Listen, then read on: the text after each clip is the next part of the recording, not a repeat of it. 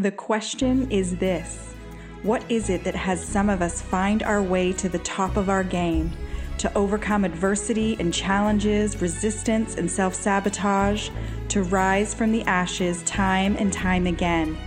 What is it that has everyday people just like you and I act boldly in the name of their passions and live out their wildest dreams in this lifetime?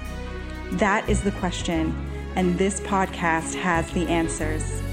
My name is Carrie McCauley, and this is Choose Unstoppable. Hello, and welcome to another episode of Choose Unstoppable. My name is Carrie McCauley, and today I am here with Amina Yun, and you guys are in for such a treat. Let me just introduce her for a short moment. She is a multifaceted entrepreneur dedicating herself to helping women have healthier lives and healthier wallets. So she runs two businesses, one in personal training and one in personal finance.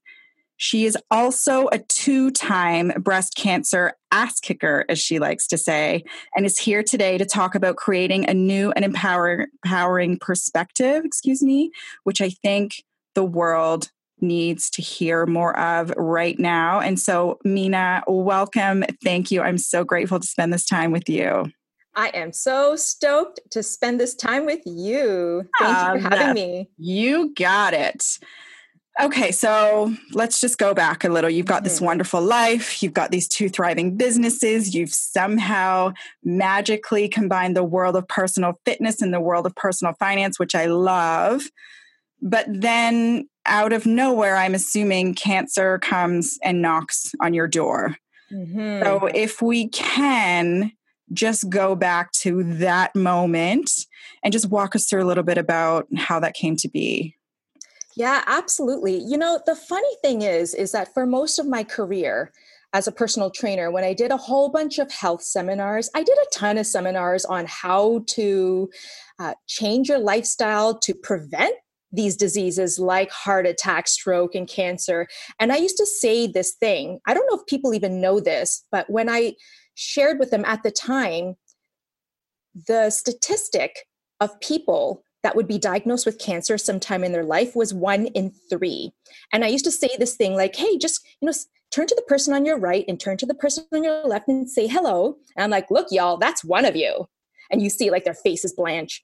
And then the funnier thing, and the funnier thing is when I was in finance and I sit with a lot of couples and we talk about how to set themselves up for financial success and planning. And we really talk about the importance of having critical illness insurance which will pay out if you're diagnosed with one of these things. And oftentimes it's a married couple in front of me. So there's three of us at this table. I'm like, look, guys, it's one of us at this table. And like, ha ha ha ha, jokes on me, right? So it's it's a great irony that this sort of happened to me. But you know, to go back to your question of how it all started, it began a little over three years ago.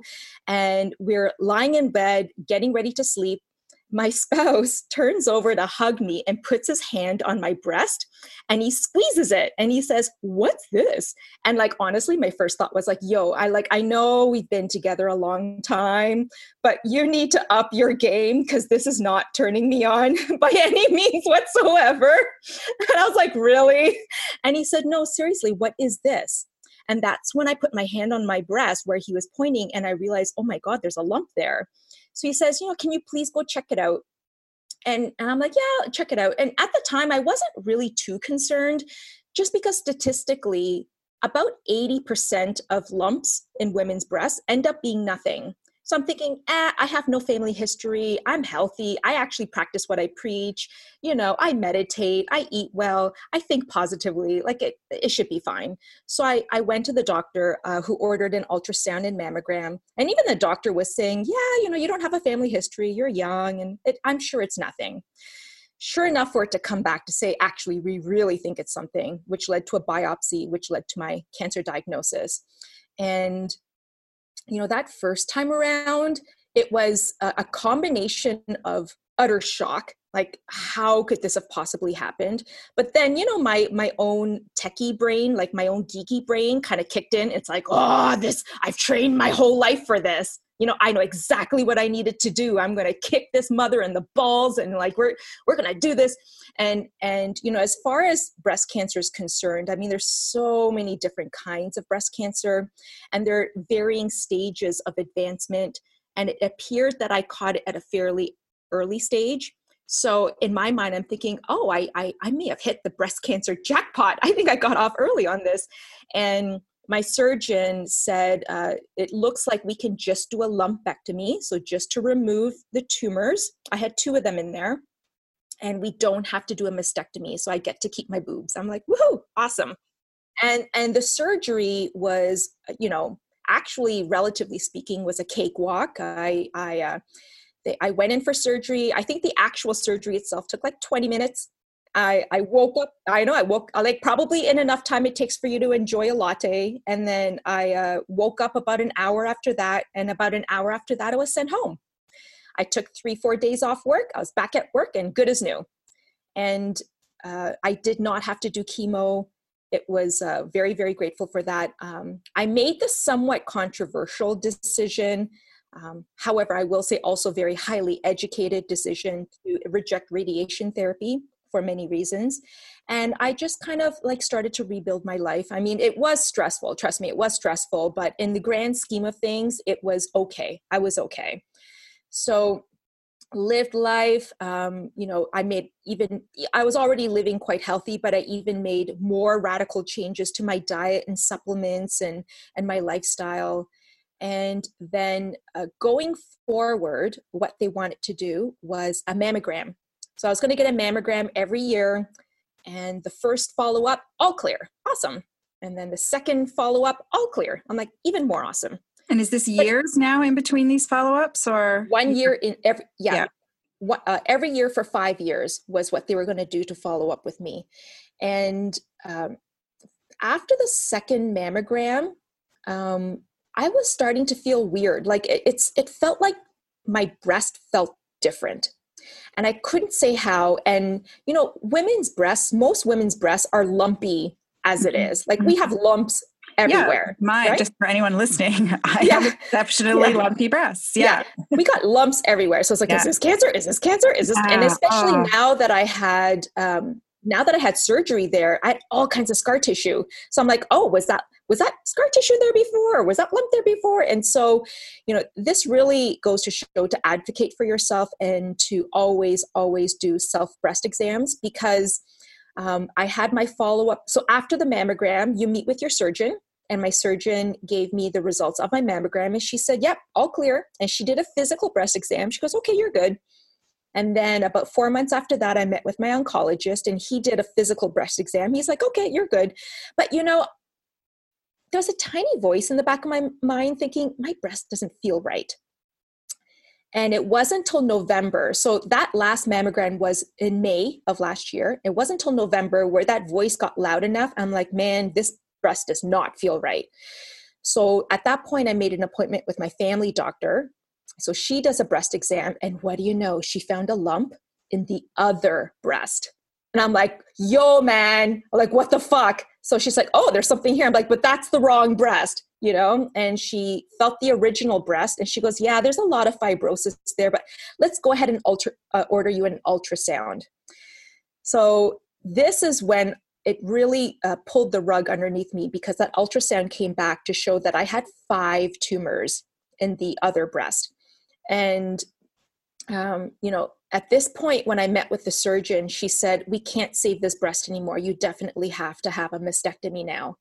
So my, my, my face kind of goes white, you know, and but, uh, you know, it, it's in my nature that I'm generally calm on the outside, regardless, and I'm, I'm pretty level headed. So I think that has worked for me in dealing with something like this. Um, but there was also the question to do with uh, with this new lump in the other breast so we found out that yes, the cancer has come back in the left breast, and the right breast had developed a precancerous lesion.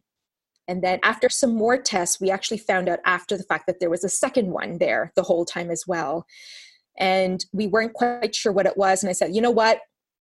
Um, we could just do a lumpectomy on the right breast and so but but then i you know my vanity comes back and i'm like well what the fuck am i going to do with one boob like i don't know man but it would be nice to have one boob. It would nice it would be nice nice to keep one erogenous boob you know from it. But like all, I, I just went back and forth but finally i said you know guys who's to say that there's not a third one in there? Like you didn't even catch the second one. You didn't catch any of these so i finally made the decision to have a bilateral mastectomy. So i took uh, both breasts out january 24th of this year. Uh, uh, there, there are a lot of options for reconstruction. One of them is to have implants, which for me personally, based on what I know about implants and my own personal beliefs about holistic health, that was not an option for me. There's a second option, which is like super cool. Tell me if you've ever heard of this. Go on. You can cut out a piece of your body. So the most common one is your lower abdomen. So you cut out skin and fat from your lower abs and you graft them to your chest and make breasts out of them. That sounds almost like a dream come true, minus the cancer, obviously. But if I could take some of this lower yeah. abdomen fat and just add it to my boobs right now, yeah. I would be like, okay, tell yeah. me more. Right. So at, that was my first thought. And when I looked into it more, it is nothing like that. It's a oh. 10 hour surgery. Gee you'd have to probably take up to three months off work. Wow. And and not only that, but you know, as much as we'd love to think, oh, you get a free tummy tuck and a free boob job, it nothing yeah. is further from the truth mm-hmm. because those breasts have no physical sensation. They're completely numb.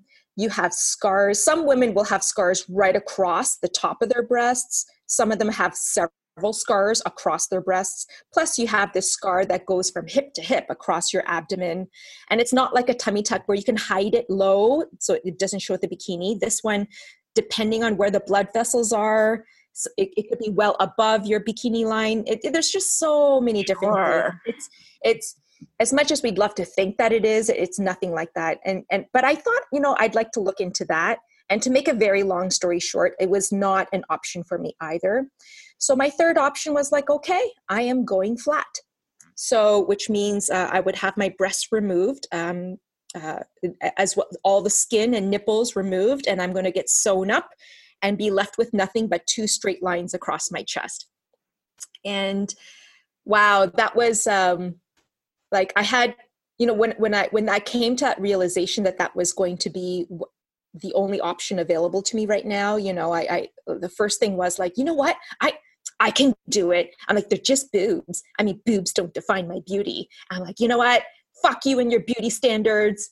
If you have a problem with it, fuck you. Mm. Fuck the patriarchy. like I just got like really feminist kind of came out. And then sometime around day six, I started crying. I'm like, I want boobs. I was like, I want boobs.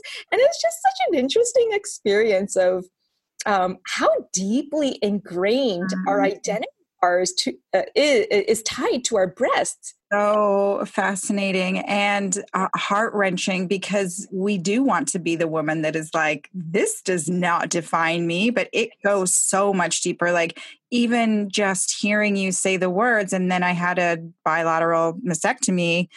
What, like, there's a weight to that. I mean, yes, it's a surgery, but there's a weight of just what that means with like up against it should mean nothing. Like as a woman, you know, what is it that makes us a woman? Clearly, like if I had my appendix out, you know, I'm sure it would hurt. I don't know anything about having appendix out, so please don't take this as a medical conversation but if i had that out i wouldn't feel the same as if you know you, you if you lost a finger okay it would be impractical but it doesn't define you as a woman. Losing something like breasts is is what it's not only such a focal point in society but it, it is one of the things that differentiates you from the other from the the, the man the, the male. Well it's and, and like it's it's just so so like it runs so deep. Like even just with some stupid shit i've come across and i know people say stupid things when when like it's it's an awkward subject for them. So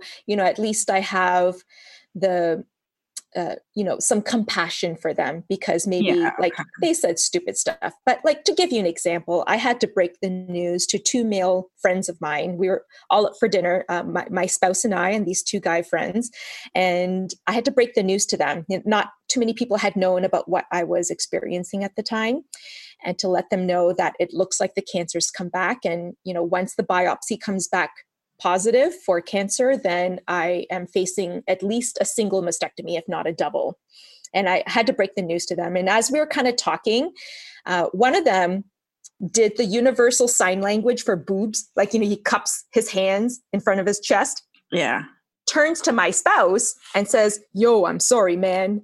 And I'm like, Did did you just give your consult condolences to yeah my spouse? I'm like i'm the one losing my breast did you just say that right? So like there, there's this idea of like the value of my attractiveness or my sensuality and all that as it relates to the the male gaze. So you know but know bless my spouse. Like you know if there's anything that what i've really gotten out of this is how blessed I am to have chosen the right partner because he has stepped up to the plate like you would not believe. And I do know when couples, when the going gets rough, that's when it really shows. Yeah. But he has been amazing. And I remember he he just sort of looked at him. He did not think it was funny. And he just turned to me and says, honestly, I just want her to be healthy. So, you know, which is a little bit of a slap at the same yeah, time. To it totally, like, it totally yeah. shut them up. Yes. Yeah. And then like even um, just uh, you know, some people do ask me if I consider if if I will consider reconstruction or not. Um, it's up in the air for me. But I remember another conversation talking with a uh, someone, and I was going over the pros and cons of what are the options out there and whether I should reconstruct or not and just kind of like sharing with him the research that i had done about it so far. And he made this joke saying oh but mina think of your man. I'm like he he has no bearing on on this. This is my body. So like it just goes to show like when people say things off the cuff you know mm-hmm. whether it be stupid or not or intentional or not it just shows how deeply ingrained it yeah. is the value of my breasts. And and then finally, uh, I do get comments, uh, not a lot, but I do get some comments about, you know, uh, how, how do I want to word it? Like the value of a woman's breasts decline as she gets older, mm. number one. Like the older I get, the less important it is to reconstruct.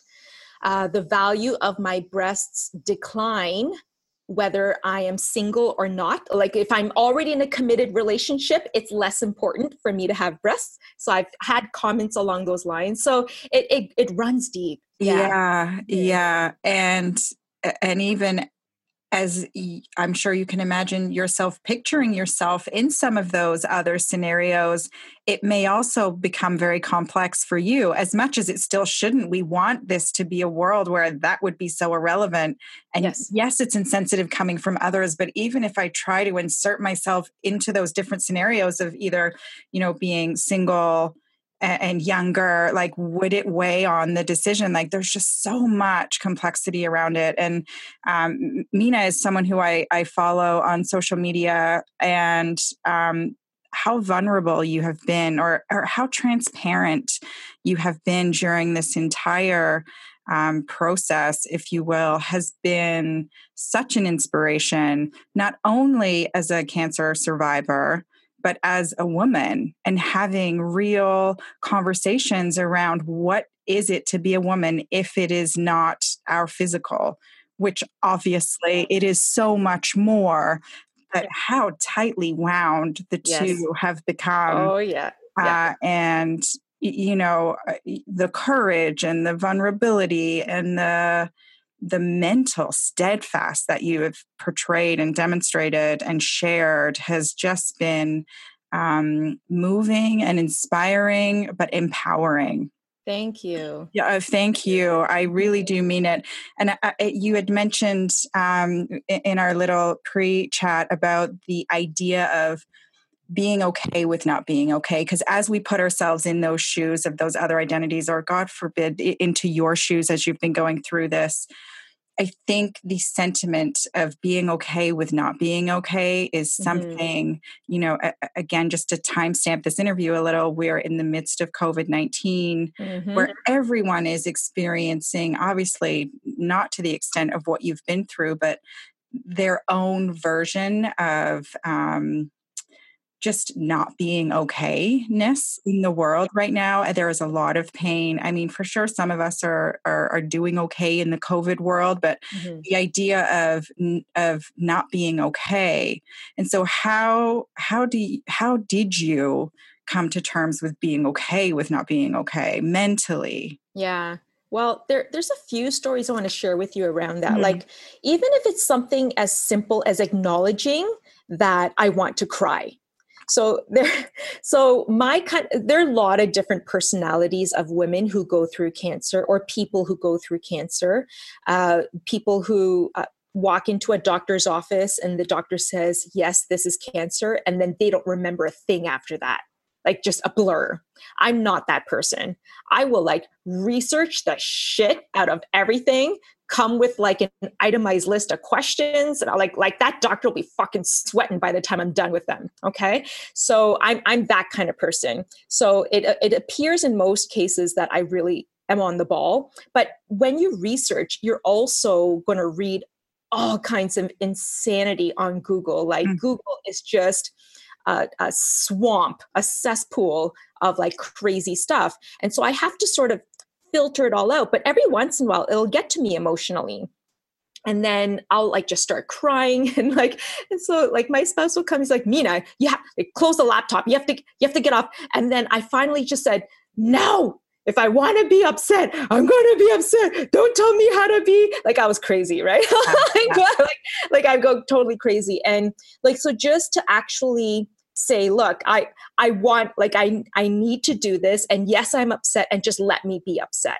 And then and then being okay with like every once in a while i'll just start bawling. Like i had moments where i started bawling for no reason and i didn't have to justify it you know it's it's more this thing like oh i i should be over this by now or you know and just like hey i'm just upset and i don't know why I'm sure it's because of cancer.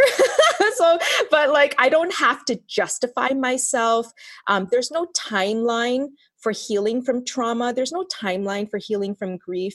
Um, like I've had a few days where I was really well and people reach out to me like how are you doing? I'm like, "Oh, I've had a few good days, but that could change." And I knew that it totally could and, and being okay with that. And then um I, I really found and it's not for everybody but like i was extreme like as as you've been following i've been extremely public with my story on facebook and social media. Uh, like it's like you got to read a play by play of everything that i was going through. Uh, not everybody does that.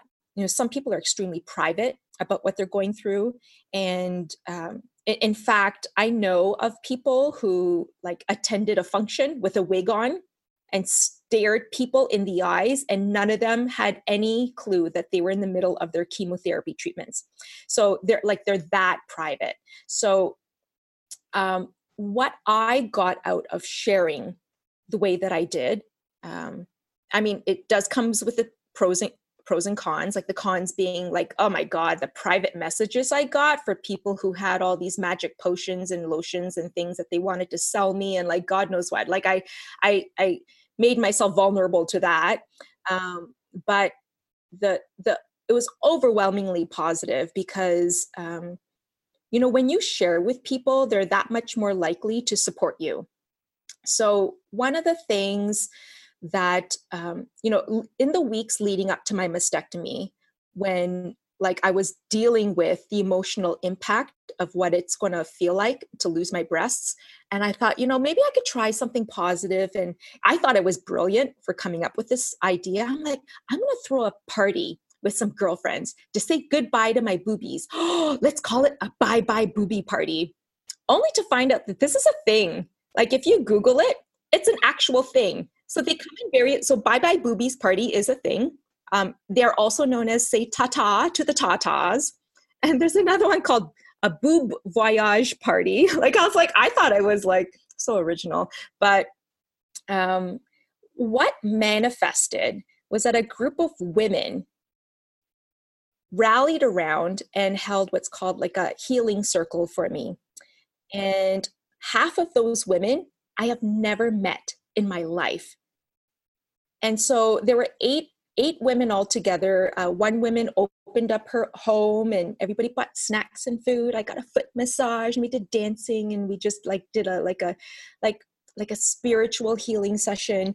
And I remember like walking into that feeling a little bit uncomfortable because I'm thinking, oh my God, like it's so gracious of them to share and to, to, for them to take this time to do this for a complete stranger.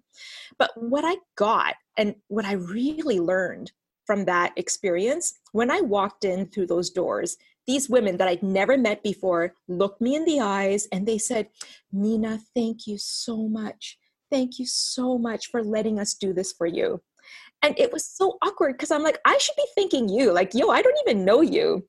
And and that's what i got um, from my experience of being open to receiving being open with sharing my vulnerability because it's like people are just dying to give.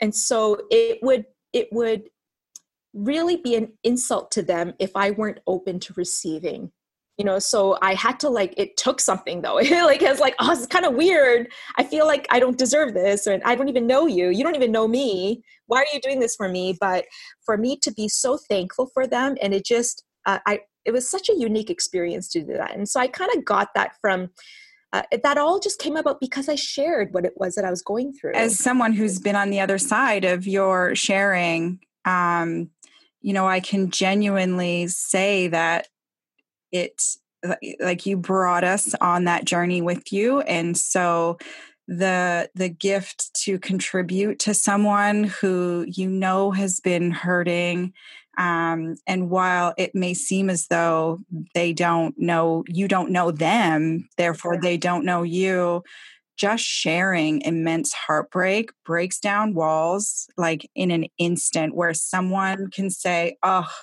I know immense heartbreak. I therefore I know you in this respect and and I'm so grateful for those girls. My gosh, like thank you sisters wherever you are, whoever you are, um, for rallying around another even if for yourself it was a little strange. Yeah. You know, we swarm anyway and yeah. I so love that uh, Mina, this conversation, this interview, who you are. I am so, so, so grateful for it. You know, this whole journey, but then even just for today, uh, like you said, there are a lot of people who are private in these moments. And of course, I respect whatever decision you make. But the fact that there is someone like yourself who is sharing so vulnerably and so transparently allows us to witness the human spirit being so resilient coming out the other side and letting us take a glimpse, catch a glimpse of, in my darkest time, I too will shine again. I too will rise again. And without sharing the stories like yours or stories like yours, it is very hard for us to grasp that. And so I'm so grateful for you. Um, I'm so grateful for your journey. Um, that it has brought you to where you are.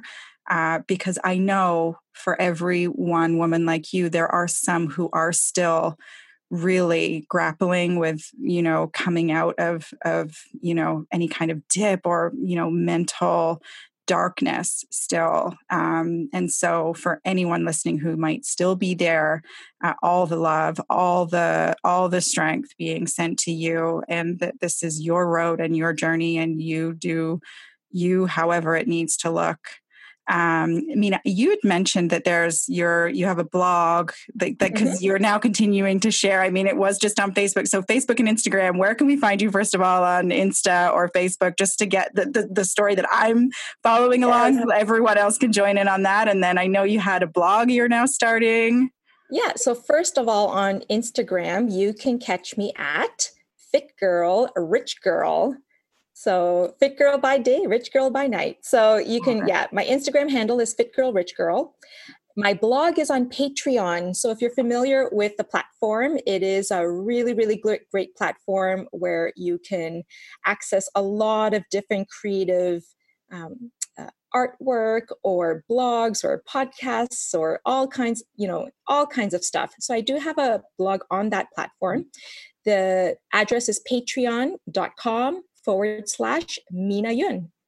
Awesome. And I'll be sure to put that in the show notes for anyone who's listening. If you are driving and you don't have a pen, don't stress. It is in the show notes, no problem. Um, that's all I've got for today, Mina. You uh, have been a treasure to spend time with. I am eternally grateful. So thank you so much. Thank you. So much fun to spend this time with you. To everyone else listening, we will see you next week. Thank you so much for listening today. It would mean the world to me if you enjoyed the content to please leave a review and a rating and subscribe to the show. It'll help others find us so that we can spread this important message. We'll see you in the next episode. Until then, choose unstoppable.